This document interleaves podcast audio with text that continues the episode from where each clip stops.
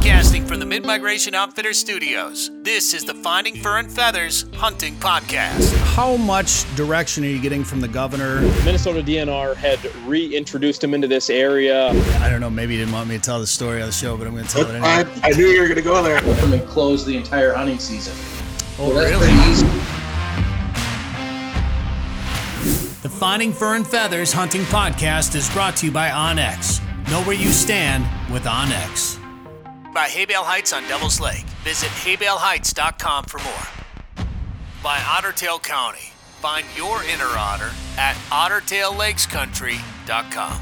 And by Lake of the Woods Tourism. Plan your trip to Lake of the Woods at lakeofthewoodsmn.com.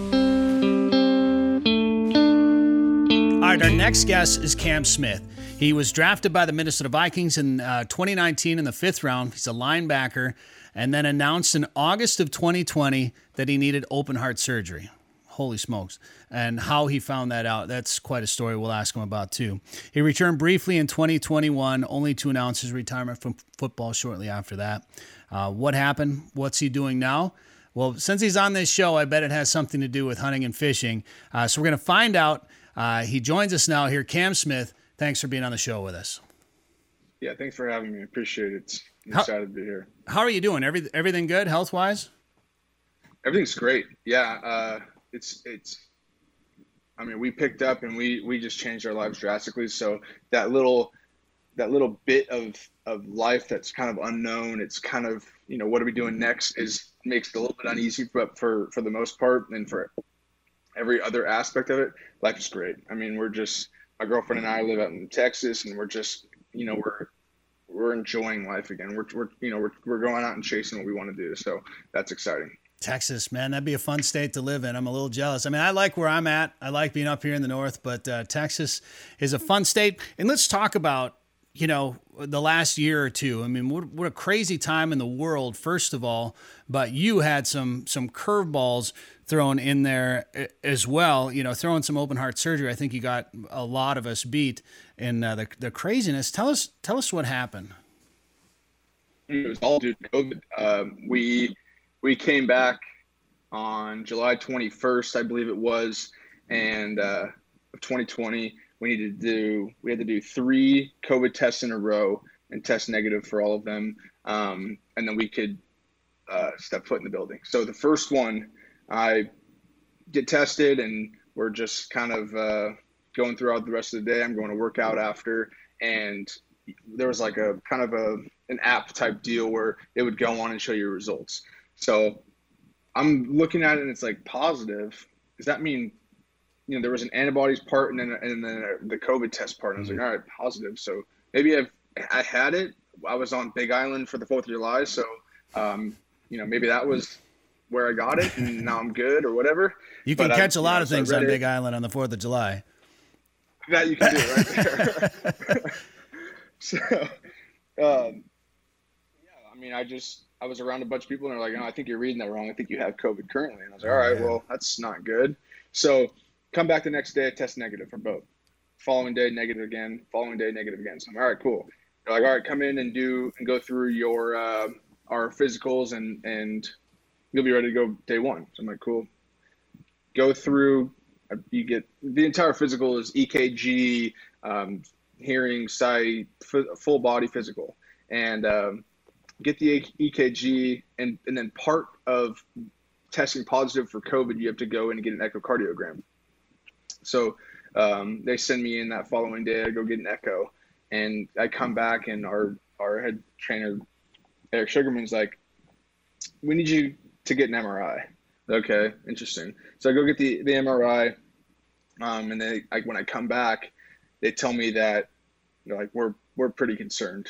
Your heart is 3 times the size of a normal heart.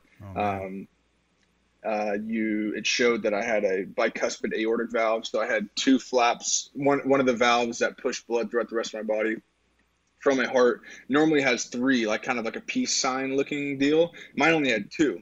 And then one of the flaps was longer than the other one. So when it would clamp to stop the blood, it would slide and blood would be regurgitating back into my heart. Well, The very first doctor, the very first cardiologist I went and saw in Minneapolis, she looked at me like, yeah, football's done. Like, you need a mechanical valve. You're going to be on blood thinners for the rest of your life. And I was like, oh. Blood thinners, like, you can't do anything on that, right? She goes, no, like, your whole life is going to be totally different. I go, no, it's not. Like, I'm not going to be on blood thinners for the rest of my life. And football's not done either. So luckily, the following day, John Dornbos, he played in Philadelphia, or he played in New Orleans for 16 years and then got traded to Philadelphia. And he actually found out that he had the exact same bicuspid aortic valve than I did. And then he had an aneurysm and like his was a lot more severe. He was a little bit older. So he reached out and he said, here's the surgeon that I use. This is the guy you want. It's the only person you want. And so I got on a FaceTime with that heart surgeon, like the following day, or even maybe it was that day. And he looked at me like, I've worked on baseball players. I've worked on fighter jet pilots. I've worked on basketball players. And all of them have returned to play the sport that they want. I will do the same for you. I was like, cool. Like, I like that you not only want to fix me and make me better, but you also want to make me better. Like, you're not trying to just change my life forever, make me some, low life person who can't even leave the house. If I fall, then I die. So I thought that was really, really cool. And I liked that our mindsets were on the same page, where he was trying to get me to live like a 24-year-old active adult that I was. So I met with him out of Philadelphia. He did the surgery. And within I think it was 2 weeks prior to that, to the surgery, like my heart had already been back down to its original size. All I was waiting for was my sternum bone to heal. And after that, like I worked from January through the start of fall camp, just worked to get back and worked to try and play football again, and successfully did so. And yeah, so I'm definitely one of probably the only cases where I can say that COVID saved my life. If I didn't test positive for COVID that one time, which I'm still thinking it's a false positive because I don't remember ever having it. But without that, who knows when I would have played through the whole year. Who knows if I would have died, or I would have died at a pretty young age and, because of this. And yeah, my life is totally different because of it. What could have happened? I mean, if they hadn't caught that, what could have happened? So I asked him, I said, can I maybe monitor this and like play through the year and then get the surgery at the end of the year? I was like, this is a pretty big year for, every year in the NFL is a big year, but I'm like, I'd like to be able to try and play if I can. Like, yeah, we could maybe monitor it and you could maybe make the season, or they would look over and you would be dead on the field. Huh. Like not like, oh, get him to the hospital. Like you'd be dead, like within seconds you would be dead. So probably not worth it. We'll just get the surgery and do that. So luckily the Vikings organization is just top notch, and they just supported me through the whole thing, stood by my side, and made the whole situation easier and allowed me to to stay around the team the whole year and come back for the following training camp. And I owe a lot to them. They stood by me in an industry where that's not very common. Sure. So then you come back, and in fact, Dan was at the game, the first game, that preseason game where you came back, and then you suffered an injury in that game. Mm-hmm. Tell us about that. Well, I had in like May, I was like, all right, I've been doing a lot to get back to this game. Like I'm putting a lot on my body to try and play a game,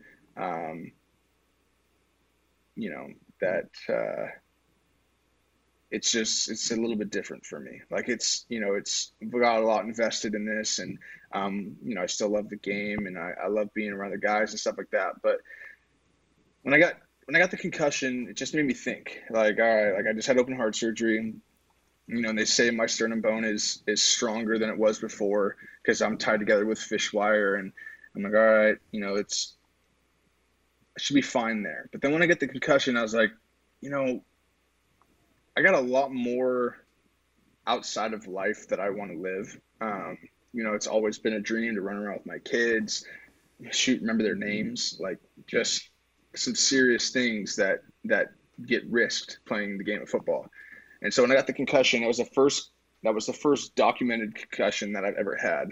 And I felt like, I was like, if this is a concussion, like I've had a lot of these, let's be real. Like this, if we're going to call this concussion where I hit my head and I saw some stars, and like, I mean, you, as a football player, it's different saying it now because I'm now like, you know, like I'm not part of the game and like in a way anymore.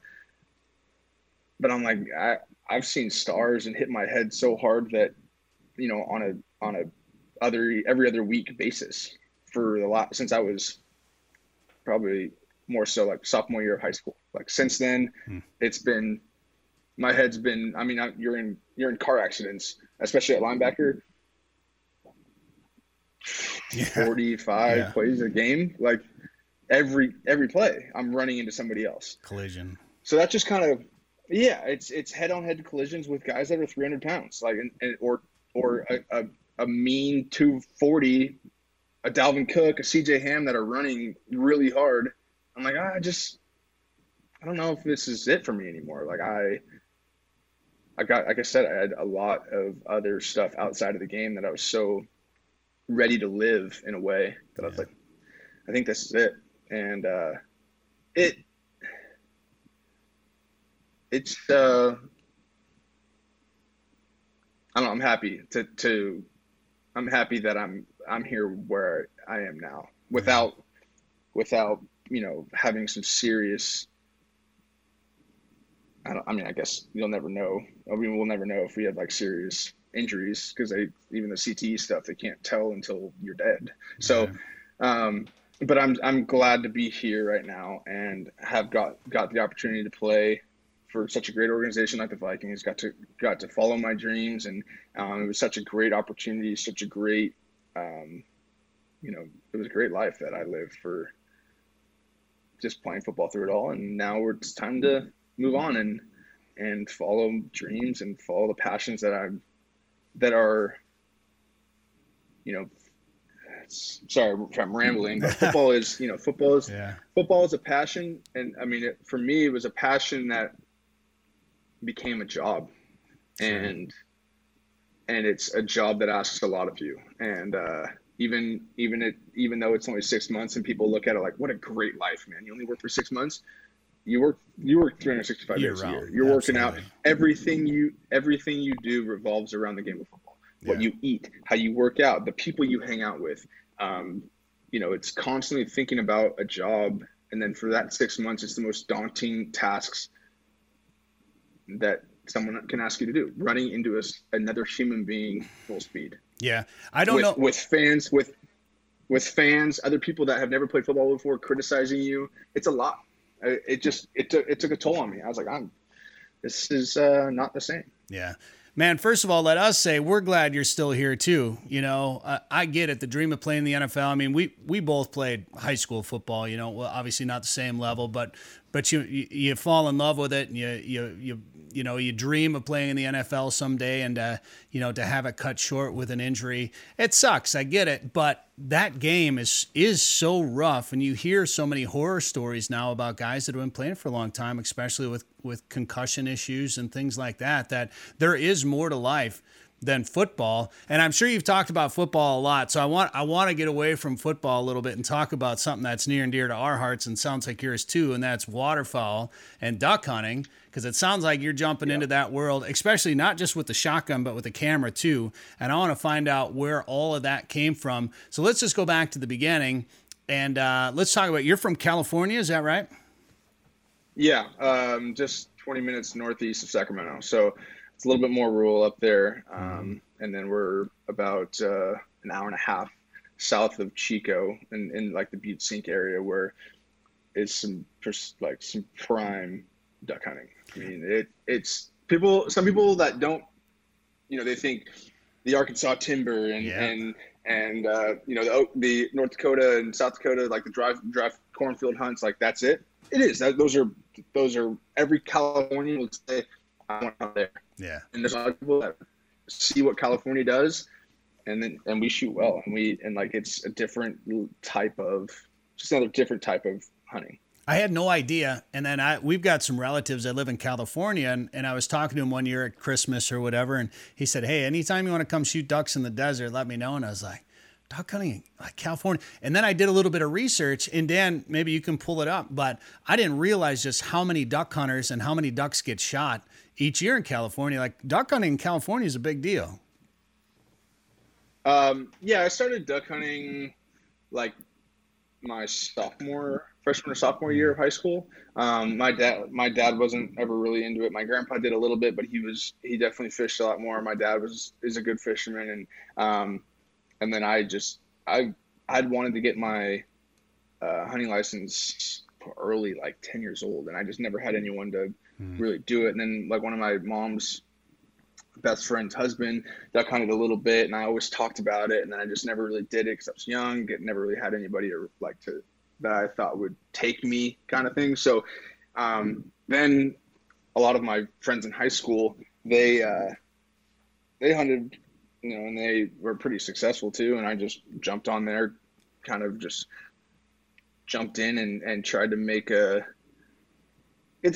I think it's hard to, in any outdoorsman activity, it's really hard to just jump into something if you haven't had a father, grandfather, for sure. You know, somebody teaching at a young age. And so when I jumped in and realized, wow, I love this. And this is something that I've known I wanted to do for a really long time, and finally I'm doing it. I jumped in really hard. And a lot of it's hard playing football too, because it's the fall. You only get so much time to hunt. yeah. Right. And so through my time at like SC, every opportunity I'd have off, I'd just jet up north. And so, but throughout the last 5 years, or 6 years of between college and then in the NFL, I lived all my duck hunting through Instagram and YouTube. I watched. People will be like, "Hey, did you seen that video 5 times already?" Like that, because when I'm in Los Angeles, I'm like, where am I going to go hunt? Yeah. Like the only time I can go is when I get a day off.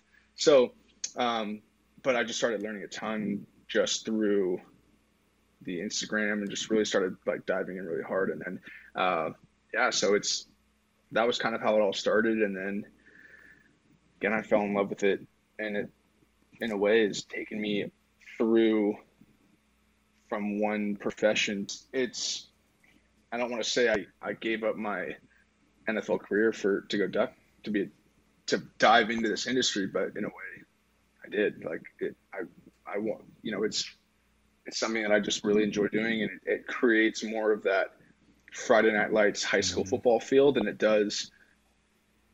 was playing on a Saturday or Sunday. Dude, I don't have the same story, and I'll just tell this real quick, but I was a radio guy for a long time, and it's the same kind of thing. It kind of consumed my entire life. And I actually lived in North Dakota and didn't buy a hunting license for 5 years just because I was working all the time. And I lived in Fargo, and our AM station, KFGO, was the flagship for NDSU, for the Bison football team up there. Won a bunch of national championships, good football program. The tailgating was insane. The entire city would come out for it. Well, I'd sit there on a Saturday morning, you know, throwing out T-shirts to drunk college kids, where all my buddies were shooting mallards in cornfields. And I'm like, something is wrong with this picture. And that eventually led me to where I am, because I ended up getting out of that job and kind of focusing on outdoor radio instead. And now I can do my radio show while I'm in the field shooting mallards. So waterfowling has that effect on people, man. Once you fall for it, you fall for it pretty hard.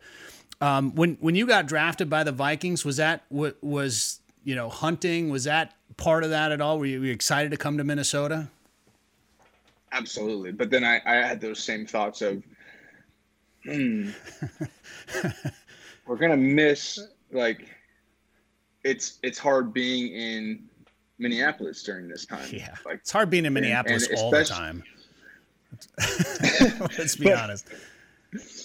But the best thing about playing in California was the season ends the end of January. Oh. So I'd have four weeks to hunt really hard after the season, and then all the way into early season or late season goose. And when I got drafted to Minnesota, I was like, the season in the whole northern region is the prime of our regular season. So it's like, I don't know how much I'm gonna get this done. I hunted, well, not including my open heart surgery because I couldn't shoot a gun. I hunted 3 times in Minnesota, and I was there for 2 years. Ouch. So, it was not the most ideal situation. So not only hunting, but you got into the photography side of waterfowl as well, and probably the outdoors in general. I think taking pictures of ducks is probably my favorite, partly because of all the colors, also just the challenge of capturing the waterfowl in flight, and then just the surroundings that you put yourself in when you're taking pictures of ducks. What got you into waterfowl photography? So I reference this kid a lot. Because it was really the way he started. He kind of opened my eyes to what was actually going on in the hunting industry.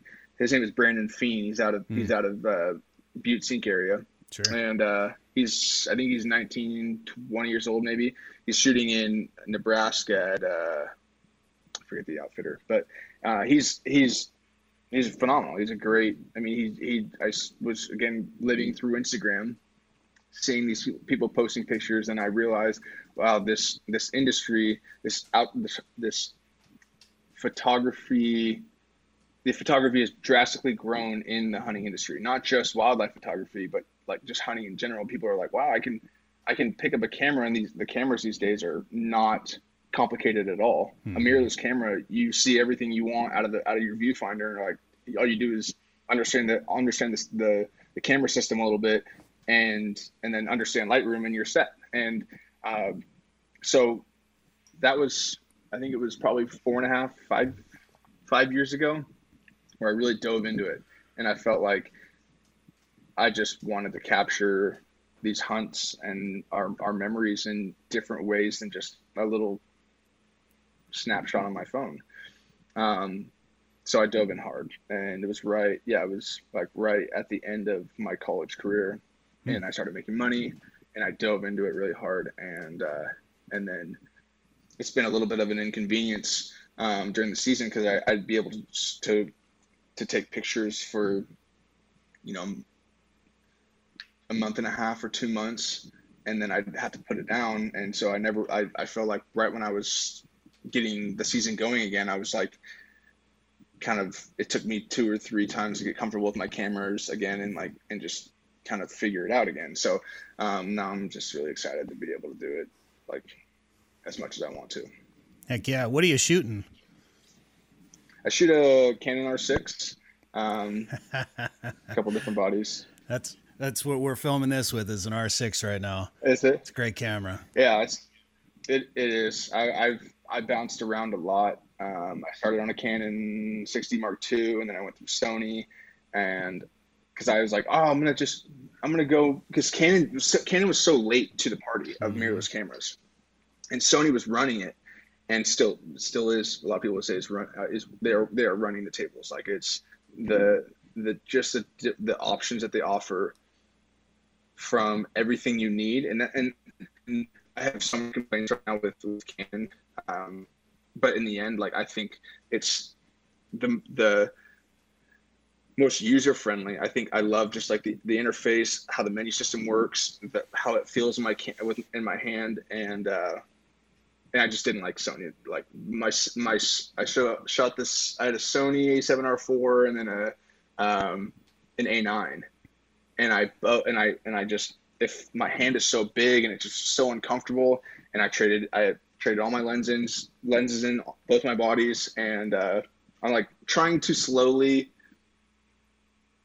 I'm such a gearhead in every aspect of life that I'm trying to just do with what I need right now. And I'm probably gonna, I need a couple new lenses and two more bodies, but for right now, it's like, let's just do with what I have and have fun doing it. And it'll be enough. Yeah. The R6 is amazing. Like I just bought, I'm getting into more filming. I was shooting Nikons for stills, and then I was getting into more filming, so I bought a Panasonic GH5, which is a really great video camera. Stills on it aren't the best. And I took a trip with Corey Loeffler. It was during the debut of the Sitka white suits for snow goose hunting. We took a trip down to Texas and back and hunted all the way down and filmed the whole thing. And I was trying to take pictures. The old dog running through shallow water to retrieve a duck pick. And I was so excited to take that photo, and I just could not get it with the GH5. And Corey had his R6 with, and I'm like, let me see that camera. And I didn't want, once I started, I didn't want to give it back to him.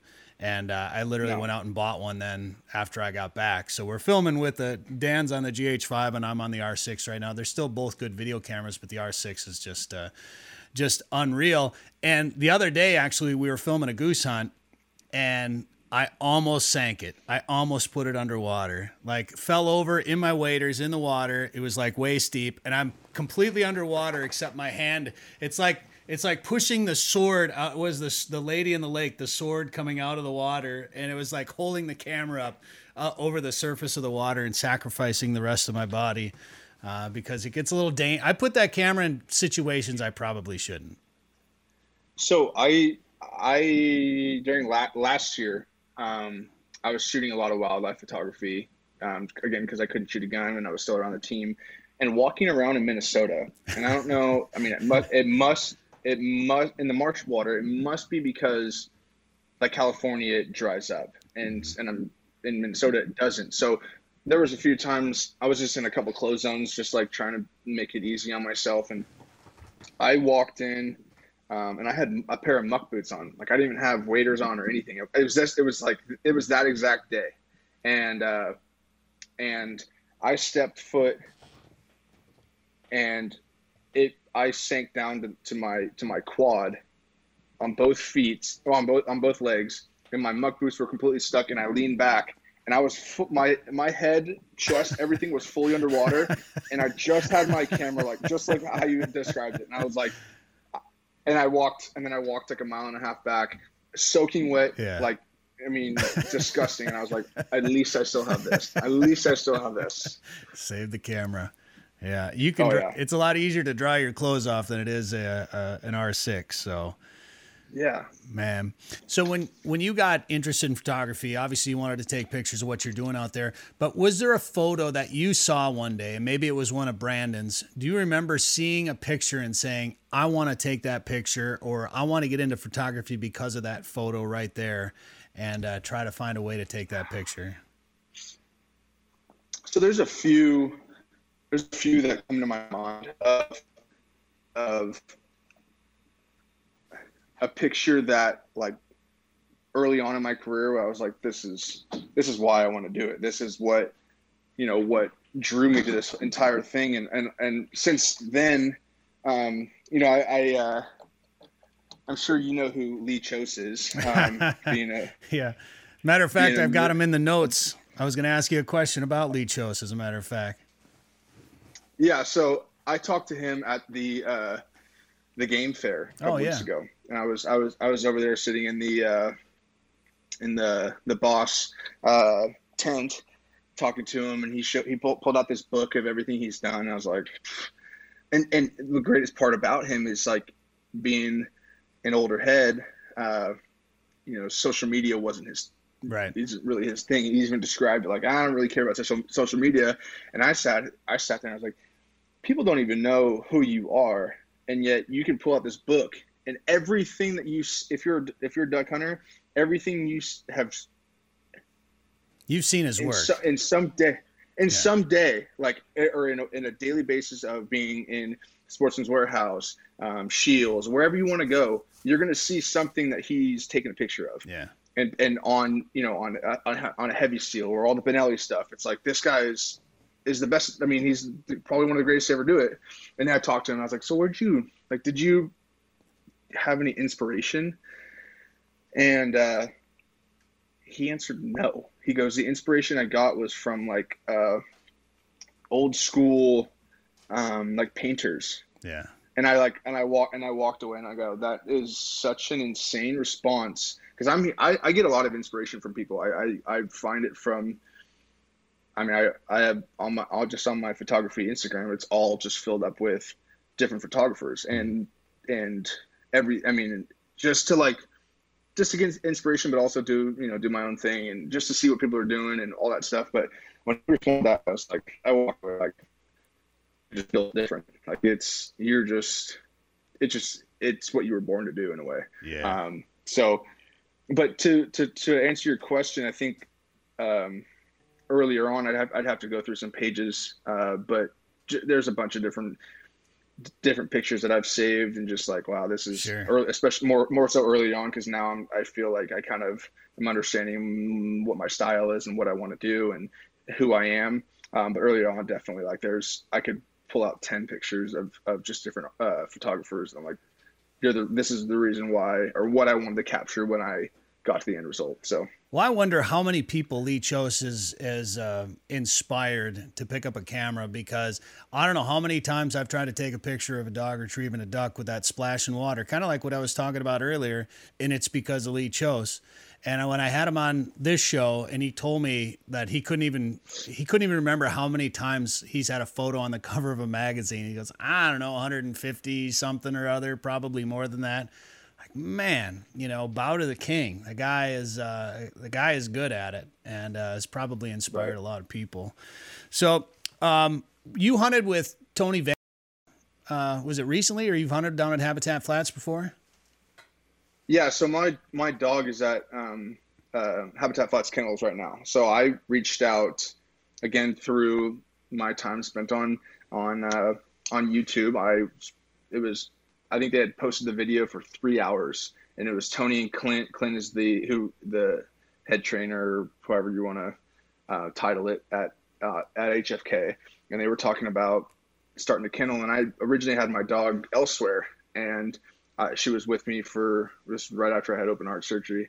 And I called him up and I said, hey, in my head, I'm like, however I can get to be a part of this organization in some way, I'm going to try my best. And I reached out, and Clinton has become a real good buddy of mine. And I got to hunt dove opener with Tony and some of the other owners of Habitat Flats. And it's become a place where I'll spend most of my, like, I'll go up there for their opening day, check on my dog. I've spent a lot of time over there. So but anyway, it started as, in a way, a business move of like just going to shake some hands and trying to meet some people. And now it's got friendships involved, and it's got relationships, and they're just such great people over there. And I'm thankful to have my dog there. And so yeah, but hunting with Tony was a great experience. At least I'm sure that's a nice organization there. Where else have you traveled for a waterfowl trip, or where else would you like to go? Oh, well, the bucket list is long. Hunted in, it's really only been Missouri, Minnesota, and then California, and then into Oregon as well. But Idaho's on the list. Last time I was at the kennel, a guy named Cody Reynolds, who runs Yellowbone Retrievers out of Arkansas. So we've been talking a lot about trying to push over there. I want to get in the timber. That's definitely a bucket list goal. And then I've been reaching out to and talking with Falco out of Oklahoma.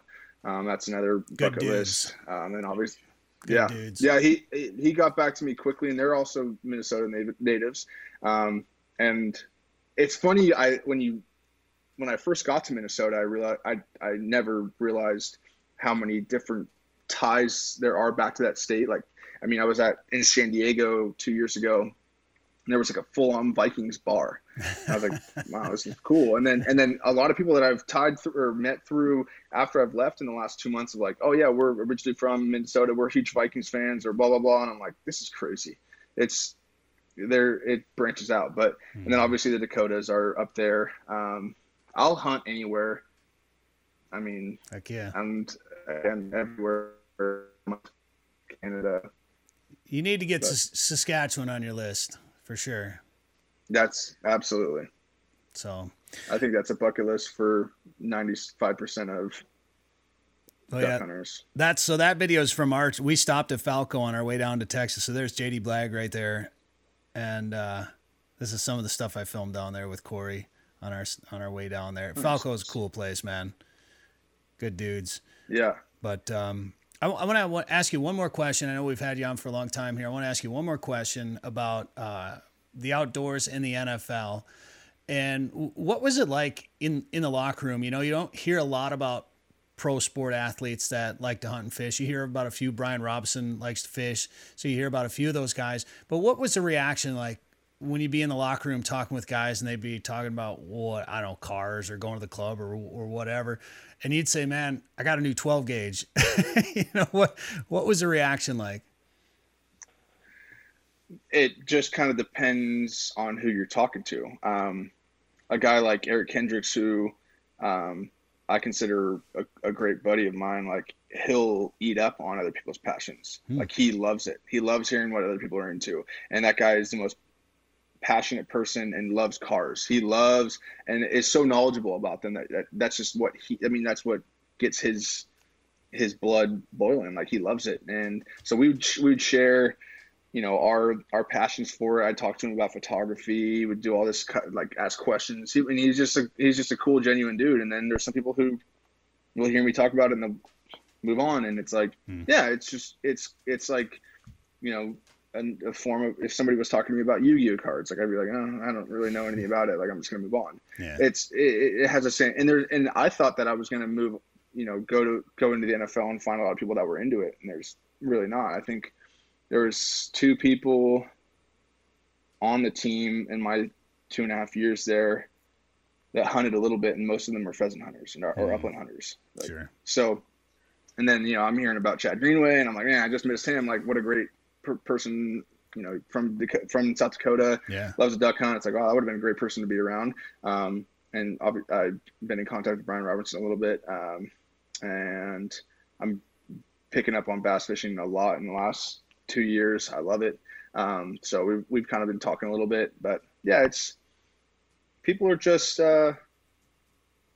something that, again, that's so unfamiliar with people. Yeah. If you're not bored into it, it's hard to get into. For sure. It's hard to listen to people about it. It's just a different lifestyle. Absolutely. Well, all right, man. We'll let you get back there. I appreciate the time. If you ever get up to Minnesota, you want to do some hunting, let me know. We'll go chase some ducks and geese around. And tell everybody where we can find you on social media. Yeah, my photography Instagram is cam.smith.photo. I've played with some names around there and it will probably change a lot, but it's also in my my regular Instagram bio. My regular Instagram is _killacam. So yeah, you can find that there. So it's, hopefully it'll be growing here pretty soon. And like I said, it's something I'm chasing and gonna do everything I can to get my, to do what I want to do for the rest of my life and do something that I love. So yeah, for sure, man. Well, if you were listening to this on the radio station, you can catch more of this interview on our YouTube or Facebook channel. Cam Smith, glad you're doing well health-wise. Good luck in the waterfowl world, man. It's you'll love it. It's so much fun. You already do, but you'll love it. And thanks for the time today on the show. All right, thank you so much. You guys take care. This has been the Finding Fur and Feathers Hunting Podcast, part of the Sporting Journal Radio family. Subscribe wherever you get podcasts or visit us at findingfurandfeathers.com. 852 million acres of public land, 147 million private properties, all in the palm of your hand. The number one hunting GPS app just got better. With hundreds of custom map layers, 3D and topographic maps, you can easily scout on the road or at home before you go. And now you can get important weather details, CWD detection, and even know what crops have been planted where. Get the most trusted hunting GPS app ever made. OnX. Know where you stand with OnX.